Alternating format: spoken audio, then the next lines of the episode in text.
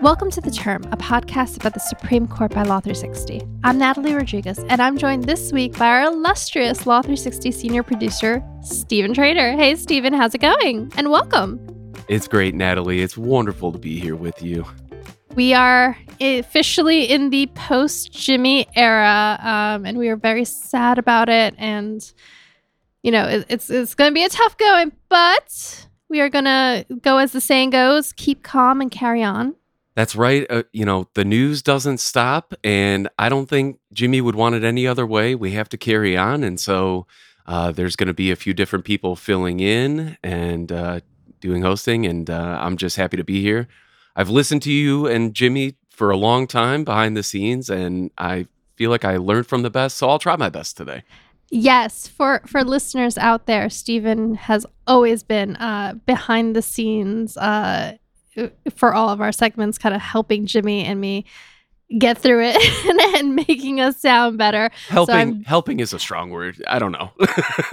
uh, majorly helping us uh, get through it. And I am very happy to have him in front of the mic this episode and for future future weeks as well. Um, but let's get into it, because this is a crazy week that we are kicking off with. Um, it has been a busy week of opinions and arguments. We are, you know, at the trail end of the term's argument sessions. This is the last one, April.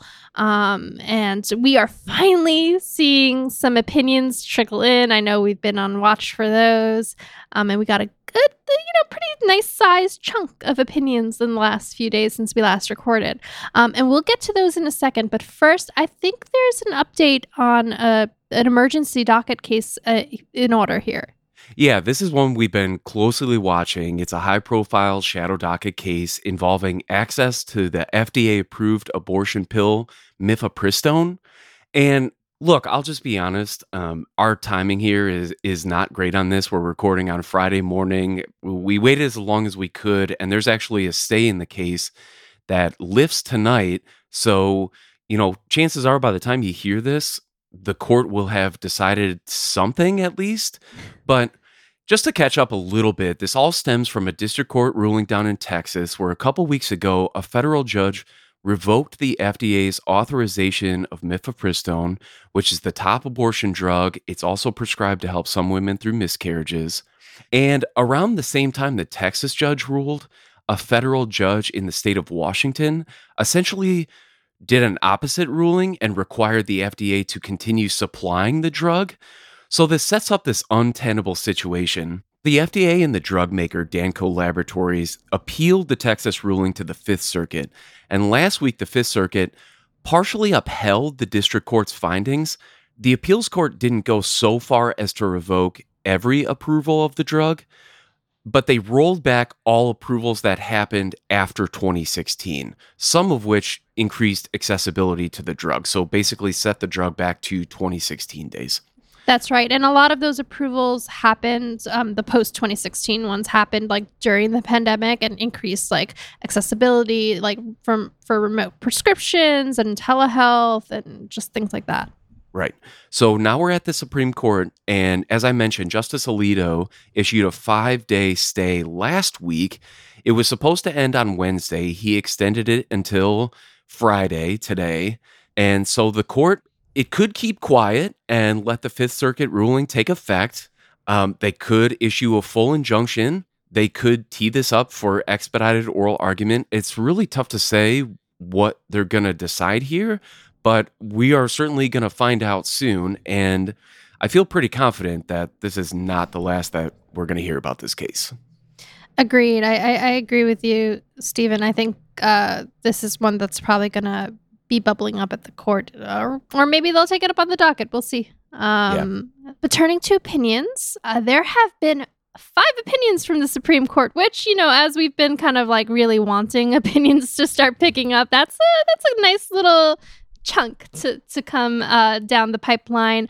Uh, it's been interesting. It's been an interesting mix. It's been a lot of unanimous or near unanimous opinions. And a point that kind of stood out to me is that Justice Jackson uh, It's her inaugural term, as, as listeners know. Uh, she's still in the majority. Uh, every opinion that she's that's been out, she's been in the majority. Her streak continues. Yeah, still a, a, an undefeated streak, I guess, if you want to call it that. I guess. I mean, this look, it's it's it's pretty common for like rookie justices in their freshman year to ten, tend to kind of join the majorities. Um, but I'm I'm still waiting to see which one will be the case. They'll have her break.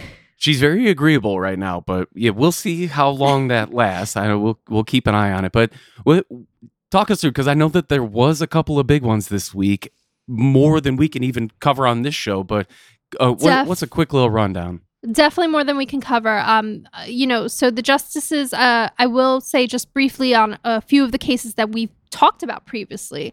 Um, the justices on Wednesday ruled unanimously that Hawk Bank, which is Turkey's state owner lender, was not immune from prosecution and does not get sovereign immunity um, from federal cases in the U S. Also unanimously this week, uh, the justices said that New Jersey's allowed to exit a harbor policing pact it held with New York that was created like back in the nineteen fifties um, to combat organized crime at the docks that like they share basically at the border of the, the states. Um, so that's going to cause some, some some tri-state strife. I know. I know. I. I... I saw that one come down and I thought, oh, yeah, organized crime down at the docks, nineteen fifties, this pact between like two neighboring states. Should, is this like a podcast special series? I don't, we'll see about that, but it, it, it was so interesting. Interest- it's so interesting because it was like, it all came down to the fact that there's like no provision that says like these parties cannot unilaterally like decide this pact, that they can like end this pact. Um, so, you know, devil's in the details. And New Jersey, you know, if you live in New York and you think about New Jersey a certain way, and New Jersey just said, no, thank you. We're not going to be a part of this anymore. So that was definitely an interesting one. Um, we'll see if something with that pact comes back around at, at some point for us to dig further into. But this episode, um, we actually want to dig in a little deeper on a ruling from last Friday that was related to whether federal courts can hear challenges to the structure of the Federal Trade Commission and the Securities Exchange Commission without going through the whole administrative appeals process first. Right. I this one this one really grabbed my attention and seemed very important when it came out last Friday. Natalie, can you walk through the backstory a little bit, though? What exactly happened in this case? Yeah. So first things first, it's a unanimous decision, right? Delivered by Justice Kagan. Um, and it's actually in a pair of consolidated suits. Um, in one suit, Axon Enterprise Incorporated, which has been facing an antitrust investigation, sued the F T C, saying its in-house administrative proceedings violated due process, equal protection rights. In the other suit, Uh, a certified public accountant named Michelle Cochran, who's faced an investigation from the S E C about her own like work and auditing standards, sued to challenge basically the same administrative proceedings of the S E C. So basically, both the company and the accountant are saying, your internal process for investigating and having enforcement actions violates my due process rights. I want to sue you without going through all the administrative issue, like appeals process. It is my constitutional right to sue you in federal court right now. Um, Axon lost in the Ninth Circuit, but the accountant won in the Fifth Circuit, setting up the stage for these cases to be heard by the court. With Friday's decision, they both go back, remanded for further proceedings. I want to be clear, the Supreme Court decision is not on the merits of either of these cases. Um, you know, whether Axon or Cochran are being deprived of their constitutional rights, but whether these cases can be brought up in a federal court before going through that administrative appeals process. Right. I think K- Kagan had a Kagan. One of the first lines of Kagan's opinion said this is a, a, you know, goes to the fundamental, even existential issue of the, the structures of these agencies. But we are not deciding that today. We are deciding if it can be heard in federal court or not. Exactly. Exactly. And, you know, um, Kagan also had, I think, another kind of uh, good quote, um, kind of referring to why these cases can go to federal court. Um, she was, I think, talking about the F T C, and she said, you know, the commission knows a good deal about competition policy, but nothing special about the separation of powers. And that's what the justices basically unanimously decided. These kind of issues should be seen by a federal court. Right. And now this was a unanimous opinion, but there was a couple of justices who wrote separately on this one, was, weren't they? That's right. So Justice Thomas and Justice Gorsuch both wrote separate concurring opinions. With Justice Gorsuch, he basically laid out a different path for reaching the same conclusion. Um, so the majority relied on a multi-factor test that they had first used in nineteen ninety-four in a different case to figure out if a dispute should go through agency review first or not. And Gorsuch said, look, that test's not necessary. Title twenty-eight of the, the U S Code gives district courts jurisdiction of all civil actions arising under the Constitution or federal laws. Let's keep it simple. That's how I would get to this. Um, Justice Thomas's concurrence now was a little bit more pointed. He said while he agreed with the majority's decision, he wanted to write separately to express the grave doubts about whether it's right that Congress gave these agencies the right to review cases that implicate private rights, um, like life, liberty, property. You know, he said the fact that given the sizable fines these agencies can impose and how in like Axon's case, the F T C was seeking to have Axon hand over intellectual property to another entity as part of their enforcement action. You know, he has concerns that Congress and these agencies are circumventing the Constitution and the rights to have these kind of issues heard by a court and not an agency. I can see what he's saying there. Um, there was a Obviously, though, some concern about, you know, when you're talking about like the structures of, you know, federal government agencies and whether they can be challenged or not. Obviously, th- there was talk about what this means. So, you know, what does this ruling sort of get you for the future litigation with these agencies? What have you been reading about that? Well, it almost certainly means more litigation for these agencies. Sure. I mean, that's kind of like... I think the the kind of obvious conclusion, this ruling basically tears down a guard wall that protected the agencies from facing these types of federal lawsuits, or at least had, you know, stopped them before they went through like administrative processes. Um, Matt Perlman, a senior reporter for com- competition in Law three sixty, he wrote about how this might pose a really existential threat to the F T C um, because it's going to push forward litigation that questions like the constitutional propriety of how the F T C functions and how it's framed to work. If the courts do find that there's something improper with like its in-house administrative activities, like Axon's challenging, you know, F T C's role as prosecutor and adjudicator and the way administrative judges are protected from removal, that might force lawmakers to propose some legislative reforms. Also, though, like, you know, we've kind of seen this with the S- with the C F P B, right, at the Supreme Court. Once there's kind of like a new opening for litigation, more litigation is going to follow. And frankly, like the C F P B, we've seen a lot of its powers and uh, its authorities kind of chipped away at in recent Supreme Court cases. Um, and, you know, there's concern that this might happen to the F T C. Uh, I think there's also some concern with the S E C, but I think a, a little bit more with the F T C because of how it's authorized under um, a, a specific federal law. Also, this opens the door for other federal agencies to be challenged in similar ways. Um, Keith Goldberg, our senior reporter for energy, he wrote this week about how the case kind of puts some fresh scrutiny to FERC, or the Federal Energy Regulatory Commission, and its use of in-house judges. I think just generally we're going to see a lot more litigation.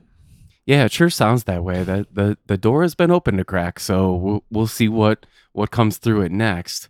But Stephen, let's turn to our arguments now, because we also had a bunch of those this week. Yeah, let's let's talk about some of the oral arguments. Um We had five this week, uh, a- as we mentioned. They're they're getting down to the end of the uh, argument session here, but um, yeah, we could have taken our pick from a lot of them. There was a lot of big cases. There was a False Claims Act case. There was a shareholder lawsuit over direct listings. There was a very tempting religious accommodations case involving a postal worker forced to deliver packages on Sunday. So, which we've covered before on the show. So, listeners, if you're interested in kind of like just reminding yourself of the facts, you can look back at our catalog and find that one.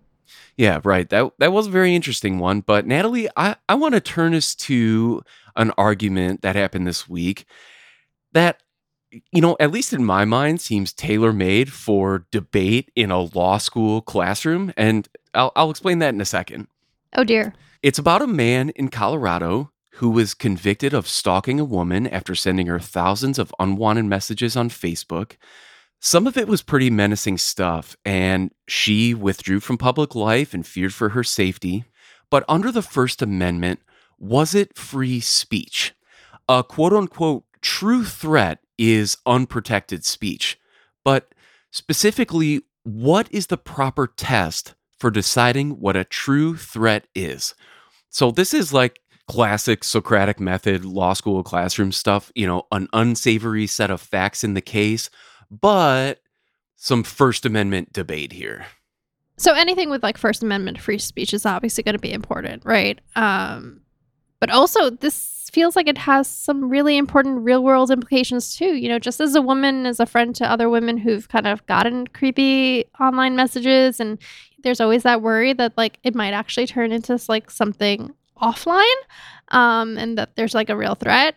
This can have serious implications for lots of people facing this, women and men also, you know, because like there's always like creepy people doing creepy things. Right. Um, tell us a little bit more about this case. Right. So the woman in this case, whose initials are C W, she's a singer-performer in Denver. She has a public Facebook page. And in twenty fourteen, a man named Billy Counterman started directly messaging her and sent her thousands of messages over the course of two years. Counterman acted almost as if they were in a relationship, even though it was a one-way dialogue. You know, he sent her memes and things he thought were funny. He commented on photos. And then it gets kind of creepy, rated her attractiveness, lamented her lack of engagement. Um, just really unsavory stuff. Here's a couple of messages that, that really stood out in the briefing. Quote, five years on Facebook, only a couple of physical sightings. Ugh. Was that you in the white Jeep? Fuck off permanently. You're not being good for human relations. Die, don't need you. Oh my goodness. Those so, phys- those ones about sightings, those are the, I think, the really scary ones. Yeah, absolutely. So C W understandably felt threatened. Counterman persisted even after she blocked him several times, and she started withdrawing from public appearances. She feared that Counterman would escalate things. Just a very sad set of facts here. And eventually law enforcement did get involved, and Counterman was ultimately charged with stalking. So in Colorado, the precedent is such that in a situation like this, courts apply an objective standard that considers the statements and whether a reasonable person in that context would feel threatened. So in other words, whether Counterman intended to threaten C W is totally irrelevant. The intention doesn't matter. It's just this objective, reasonable person standard. So a jury found Counterman guilty in twenty seventeen, and he was sentenced to four and a half years in prison. And an appeals court upheld that, finding that the court had properly applied this objective standard test. And states handle this differently, but this is how Colorado handles it. Counterman appealed to the Supreme Court, and his argument goes something like this. The test for whether speech is actually a true threat that's unprotected, that should take into account the intent behind it. The standard should be subjective. It should consider the speaker rather than how some objective, reasonable person might feel. Otherwise, you risk chilling free speech. And, you know, there are many instances, especially in the internet age, where things can be misunderstood as threatening, but that wasn't the intent. And someone should be able to speak freely, knowing that, you know, if they end up in trouble, at least they'll be able to explain themselves. That's that's the basic premise of Counterman's argument. This is one, obviously, that I feel like has a lot to be untangled. How did the justices approach this case? Well, as you can imagine, uh, there was a lot of hypotheticals, a lot of them having to do with the intent of the speaker. Uh, Justice Alito had one talking about, you know, threatening to throw a fit if an advocate, you know, continued to continued to speak a certain way. Justice Thomas had one, you know, the phrase, I'm going to kill you. You know, on paper, that's something that you know, can be objectively maybe considered threatening, but really depends on the speaker. And, you know, in the days of messaging apps, words on a page mean different things. You know, a sibling could text that to their other sibling for eating the last brownie. But, you know, it so, so it kind of depends on context there. Fair point. Uh, Justice Sotomayor offered a hypothetical about the rapper Eminem. He was actually brought into this and that song that he wrote about killing his wife. And she expressed skepticism about the idea that intent wouldn't be taken into a context. You know, the objective standard relies on the idea of what a reasonable person thinks, but reasonable people can disagree about what's acceptable. One person can listen to that song and think something totally different than another person. Uh, there was actually a lot of hypotheticals about the conversation about like a couple, a husband and wife. Uh, one of them is an author and writes a fictional book about killing their spouse. You know, is that a threat? What's the intent behind that? So you can see how this kind of gets off the rails a little bit. And once again, I just imagine like the law school classroom debate happening. But yeah, that's that's kind of some of the hypotheticals that were thrown out there. I imagine it's getting written into syllabuses for like next September's courses right. already. Um, these are interesting points. What were some of the justices kind of skeptical about on either side of the arguments? Yeah, Justice Kavanaugh expressed some concern about the suggested alternative, you know, making it more subjective. He thought that that could open the door to someone excusing their conduct as a joke. You know, hey, I didn't mean it that way. That, in theory, could you know, get you out of certain situations. Justice Barrett at one point told Counterman's advocate that everything you're saying, I'm uncomfortable with as a matter of criminal liability, which I suppose can be taken both ways. But I want to read a little bit of their exchange because I think it's a place where the advocate seems to get to the heart of this chilling free speech argument. So, quote, when you're talking about speech, speakers have to have some sort of confidence in advance about whether what they're saying is going to wind up getting them in trouble. In the past, intent has been a bulwark because speakers know their intent, and so if their intent matters, that gives them some comfort that they can say what they were going to say without criminal punishment. But when the standard is what a reasonable person would think, then you're thinking, well, what does that mean? And frequently, you don't know what the answer to that is. And Justice Barrett responds, maybe you should be careful if you're going to say something like, I will kill you, or I'm going to burn it all down, or I'm going to shoot up a school. So a little bit of pushback there from Justice Barrett. I don't think she was entirely comfortable with some of these phrases and how, how they're interpreted.